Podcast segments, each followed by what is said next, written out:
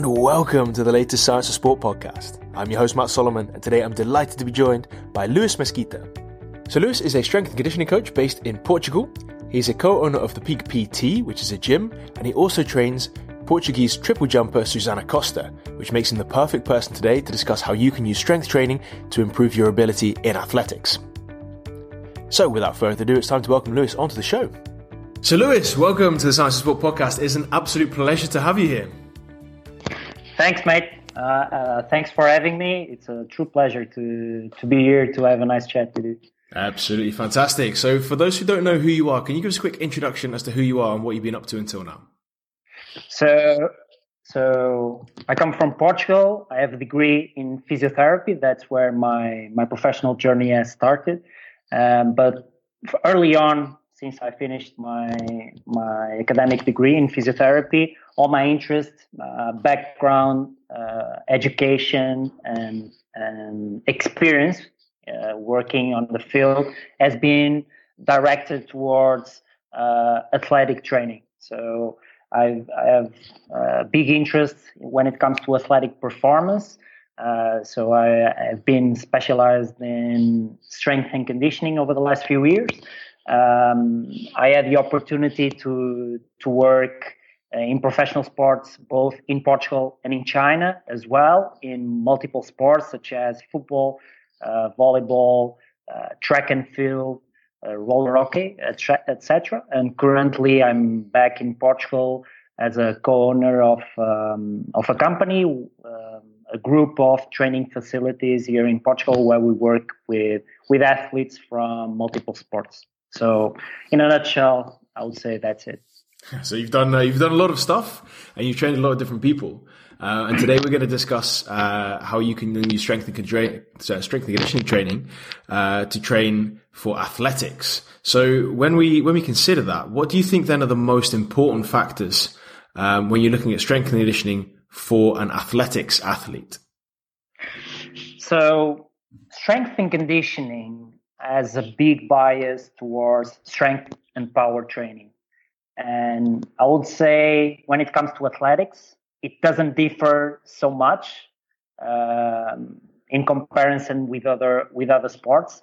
And we should see strength and conditioning as a supplement to specific work of that sport. In this case, athletics, and athletics can be sprinting, can be jumping horizontally or vertically, can be running over a certain period of time.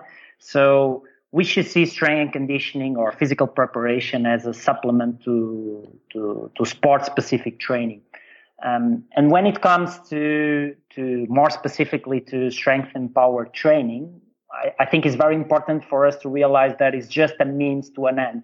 So uh, the gym uh, or the weight room should uh, should come as a secondary aspect of the preparation for an athlete and not as a first priority. I think that's a very good uh, place to start thinking about strength conditioning for athletics. So in that case, you're quite uh, you're quite safe with the amount of strength conditioning you want to do. Then you maybe don't want to go uh, overboard on making yourself too uh, too big or too strong as such, and unnecessarily investing your energy. Um, what are then the risks to performing uh, strength conditioning training incorrectly, or uh, maybe doing too much of it? So there is a there is a big discussion, especially with sport coaches, uh, where there are some myths that say, for example, that strength training can make you slow or can make you sprint slower.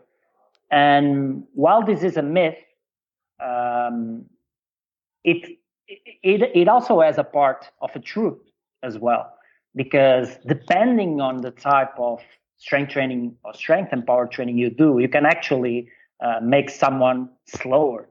Um, so uh, that's why I say that strength training should be seen as a mean to an end, because normally we we are looking for increasing our uh, repetition max in squats, deadlifts, bench presses, etc. But as I normally say, there aren't any gold medals for the heaviest squat in the weight room. So, especially in athletics, the main goal should be to sprint faster, to jump higher, to jump further. So that's uh, the scope of view that we should see. We should see strength training as something that can help athletes to sprint faster or to jump farther or higher. And when we think about this uh, in this way, I think it changes a lot of things uh, on how we approach uh, strength training. So, for example, uh, bodybuilding stuff. So to prioritize uh, muscle muscle mass uh, for the majority of athletic events, for athletics events, it's not a good starting point. This is not saying that muscle mass is not important because we know through science that muscle mass is a pre- prerequisite to, to apply force or to produce force. But um, we should uh, focus our intervention in trying to make athletes more powerful, faster, throw further, jump higher, etc.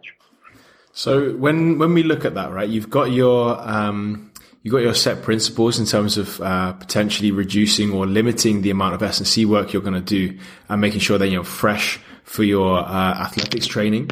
Um, you don't really want to go and do bodybuilding training, but in that sense, then what type of training should we be doing? So when you start off uh, trying to get strong for athletics, how would that look, and and what type of strength training would you then start to introduce? Uh-huh.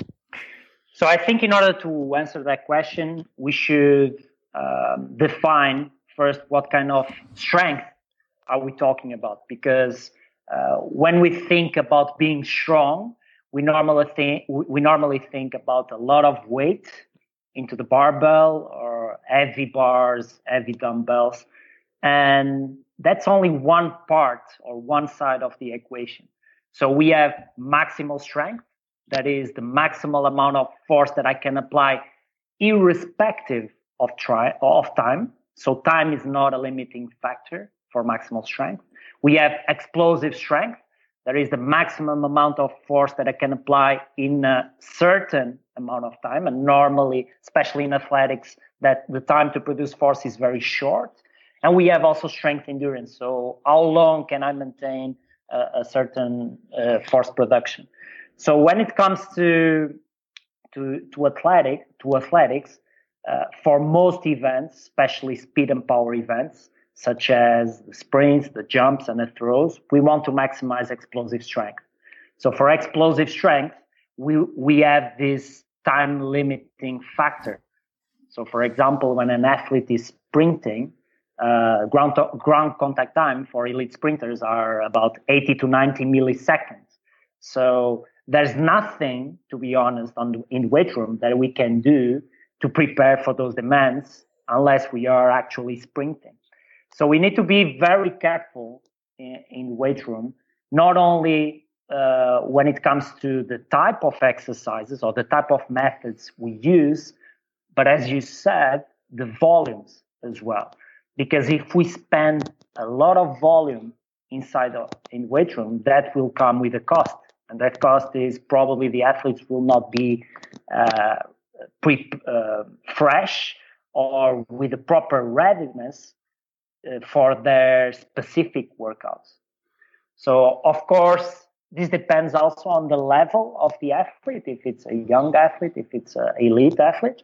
But normally, we should, at least the way I think, is to come with an approach that we want to find the optimal dose. So we don't want to to have very large volumes. We just want to do the, the I, I wouldn't say the minimum, but I would say the optimal. So the the minimum we can do to maximize our our our adaptation. I think that's uh, some excellent advice, and we're going to touch on the difference later between uh, younger and older athletes. So that's uh, a really good one to come back to. But when you then mentioned we want to we want to increase our power, so how quickly we can produce that force, um, what type of then training would you be looking at to do within athletics? So power is a, is a me- mechanical definition. Uh, I like normally to, to look at as impulse. So we want to have large impulse in a short amount of time. And of course, the prerequisite for power or to be able to produce a lot of force in a short time is first we need to be able to produce a lot of force. So this is where research uh, comes in, and research is very clear about this that maximal strength or being strong first, irrespective of time, is a prerequisite to be able to being strong in a short period of time. So um, that's a prerequisite. We need to be able, we need to make sure that our athletes are able to produce large amount of force in relation to their own body weight, because body weight movement, and when we are talking about sprinting, jumping, especially, we are moving our own body weight. So all, what we want is our athletes to become relatively stronger or relatively powerful, more powerful. So um, when it comes to methods, uh, it depends as well on what kind of strength are we talking. Are we talking about concentric strength? Are we talking about isometric strength? Or are we talking about eccentric stre- uh, strength? Because in athletics, since the ground, ground contact, contact times are so fast, um, most uh, in the majority of situations, the most limiting factor is not concentric strength, is isometric and eccentric uh, strength. So, and when we look at traditional weight room work, if we think a little bit about it, our uh, the traditional weight room work is always limited by the load an athlete can move concentrically. So when we are doing a squat, uh, I can only move a load uh, um, that is equal to my one repetition maximum. So if my RM, one RM in a back squat is 200 kilos, I'm limited to use that kind of load during my strength work. However, we know that during eccentric uh, and isometric actions, muscle actions, we are actually stronger than concentrically. So, uh, especially with more advanced athletes, we need to uh, do the typical power training where we do throws and jumps with higher or lower loads. But we also need to have in consideration that uh, using those kind of exercise, ballistic exercises, uh, we are only emphasizing the concentric part. And we should not forget about eccentric and isometric. And for that, there are special means and methods uh, that can supplement the traditional weight room work. I think that's uh, that's super interesting, and uh, I would re- be really interested to know what those uh, those special methods are. So, if you could take us through uh-huh. exactly what kind of exercises you would then be using in uh, in order to make sure that they're hitting not only the concentric but the isometric yeah. and eccentric stuff too, that'd be fantastic. So I will start with uh, with uh, with the progression, starting from the lower end, so the the basic progressions, all the way to the to the most advanced. So by introducing um, eccentrics and isometrics, normally we use what is called tempo training. So this is so, for example, if I'm using a back squat as, a, as an example, and my one one repetition max is 100 kilos, let's say, normally people call tempo work, so lowering the bar during five seconds and explode coming up. Normally you are using less than what than your one repetition maximum. And that's why this is called a basic progression, a basic starting point, because you are using a sub-maximal eccentric.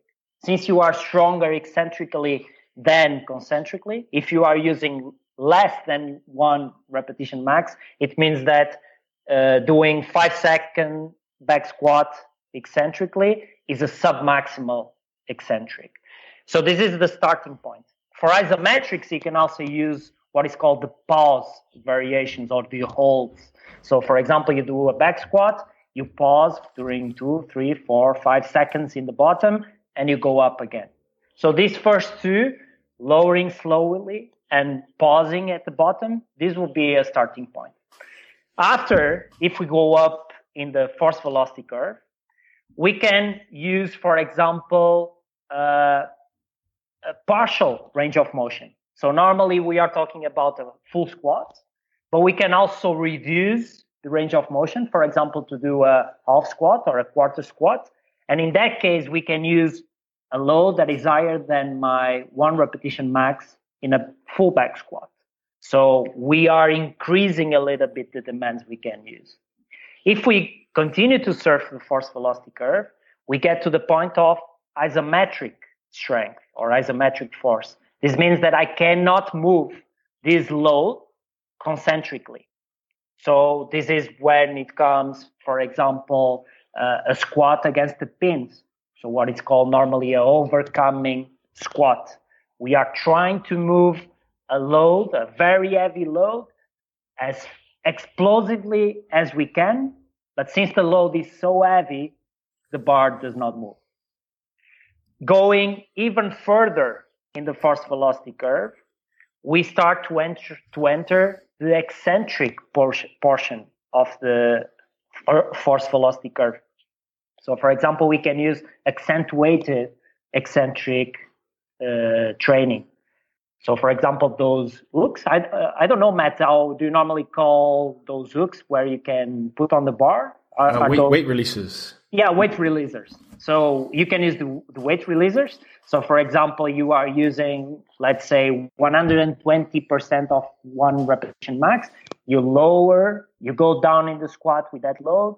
The weight releasers come off in the bottom of the squat, and you squat up with a load that you can move concentrically.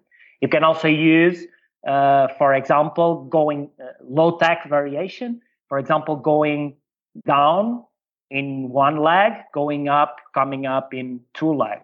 So this uh, allows you to create an eccentric overload. And we can even go further in the force velocity curve where we enter the stage of uh, supramaximal eccentrics and quasi isometrics. So, for example, to do altitude landings where you are dropping from a 75 centimeter box, one meter high box, and you, when you touch the floor, you need to stop abruptly. This is where, for example, flywheel work comes in, where you are getting an extremely high eccentric overload, but in a fast manner as well. So, in a nutshell, when we go all the way through this progression, we start with slow eccentrics with low loads and we progress all the way up to very heavy eccentrics, but fast. And uh, eccentrics need to be trained with fast muscle action and with high loads because that's exactly what happens in this case in athletics during sprints or jumps. For you to have an idea, uh, in triple jump, the, the landing of the first phase, or what is called normally the hop, uh, has more than a peak force of more than 20 times body weight in 150 milliseconds. So you need to be prepared to do that. that's, a, that's a huge amount of force in a very small amount of time. Um, in one leg. in one leg as well. Wow. so um, when we when we then look at the difference between uh, younger and older athletes, um, what's uh, what's the difference in the training types? Because I mean, you've just mentioned some really high amounts of forces, um, but you've also mentioned some in, like incredibly complex uh, and high level exercises as well. So, how would you then differentiate between uh, an older, experienced athlete and maybe a young athlete uh, around uh, 16 to 18, for example? Yeah. So. Uh, developmental athletes should start with basic progressions. So they should start with with the basic stuff, not only in the weight room, but also when it comes to plyometrics, when it comes to speed development, etc. So we know through transfer of training research that for developmental athletes, general work will have a great transfer potential for specific actions. So, for example, uh, things we do in weight room, squats, deadlifts, uh, bench presses, chin ups, all those things are general for most sports if you are a non strength sport. So for developmental athletes, those kind of methods will have great transfer to sprint faster and jump higher or jump further. Um, so you should start with those. And there is an analogy that I, I recently uh, read from, I think, Martin, uh, Martin Buchheit, the a French uh, researcher, and he has the toothpaste analogy. So if you go to a toothpaste and you press uh, exactly in the middle, of course you will have uh, the the paste will come off, the toothpaste will come off, but after a short period of time, uh, you need to go back to the bottom and start pressing the toothpaste again so that you can have toothpaste uh, again. And we should see young athletes as we need to start pressing in the bottom, in the bottom. And in that way, as we keep pressing, we will keep having, we will still have toothpaste coming off the tube. So we need to start progressing through basic um, progression. So in this case, uh, squats, deadlifts. And when the athlete becomes more experienced, more elite, general work will not have great transfer. So if you go to an elite sprinter or jumper, it's not just because you have 20 kilos in his squat that is going to jump more or to sprint faster. Actually, can the opposite can can actually occur. So in that case, you need to use more advanced progressions. And those less progressions that I said, for example, supramaximal eccentrics, those should be reserved for more elite, more elite athletes and not to younger athletes. So in a nutshell, do the basic stuff first for younger athletes, do the more advanced stuff more to more advanced athletes. I think that's uh, some fantastic advice, especially for uh, an Instagram generation of, uh, of younger athletes coming through yeah, who want to do all the advanced stuff um, but don't necessarily have the foundations in order to make sure that they are able to do that both technically and in terms of uh, reducing injury risk. So I think that's uh, some fantastic advice. Um, and then the last thing that I want to come on to is uh, some additional exercises. So we've gone through a, a, range of good exercises and a range of different progressions. Um, are there any like sport specific exercises that you'll use um, when you think about, for example, uh, looking at a long jumper? Because I know you're or a triple jumper. I know you're working with a triple jumper uh-huh. now. Um, are there any uh, specific exercises you would then use in the gym to make sure that you're getting the best out of her? I think the concept of specificity in the weight room is a little bit, uh, it's a little bit a gray zone uh, I know there are plenty of stuff going on regarding specificity in the in weight room. I, however, I, I definitely believe that all the things we can do inside weight room is not specific enough for you to prepare someone to the demands of a certain sport, uh, and in this case, in athletics. So I, I normally try to look at weight room as a way to develop physical qualities. In this case, to develop the ability to to produce force, uh, to to produce force so a lot of force. And when I want to produce force faster, I'll use uh, normally throws or ballistic exercises such as jumps um, in order to to have the, that time limiting factor in, in, in account. But I don't believe in true specificity in the weight room. For that, you need to actually be doing specific work. So, for example, for athletics, that comes with uh, plyometrics, multi jumps, multi throws, uh, sprint work. So it's not really something that you can work specifically in the weight room.